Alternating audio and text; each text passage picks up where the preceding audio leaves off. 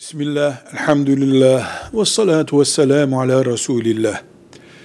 Rüyanın Müslümanın günlük hayatına etkisi yoktur.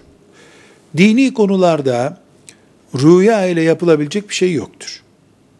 Mesela rüya gördüğü için hacca gitmek diye bir şey olmaz. Günlük hayatta rüya gördüğü için insan şu işi yapayım bu işi yapmayayım diye bir şey diyemez. Neticede rüya basit bir moral kaynağıdır.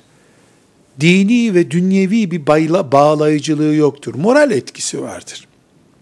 Bunu bildikten sonra, bu bunu bir hakikat olarak kabul ettikten sonra, Müslümanın ben rüya görmek istiyorum, Ya Rabbi bana rüya nasip et demesinde bir sakınca yoktur.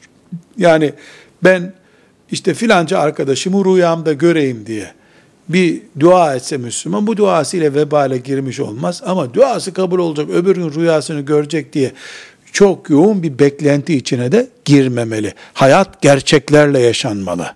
Güneşin aydınlattığı gündüzlerde hayat yaşanmalı.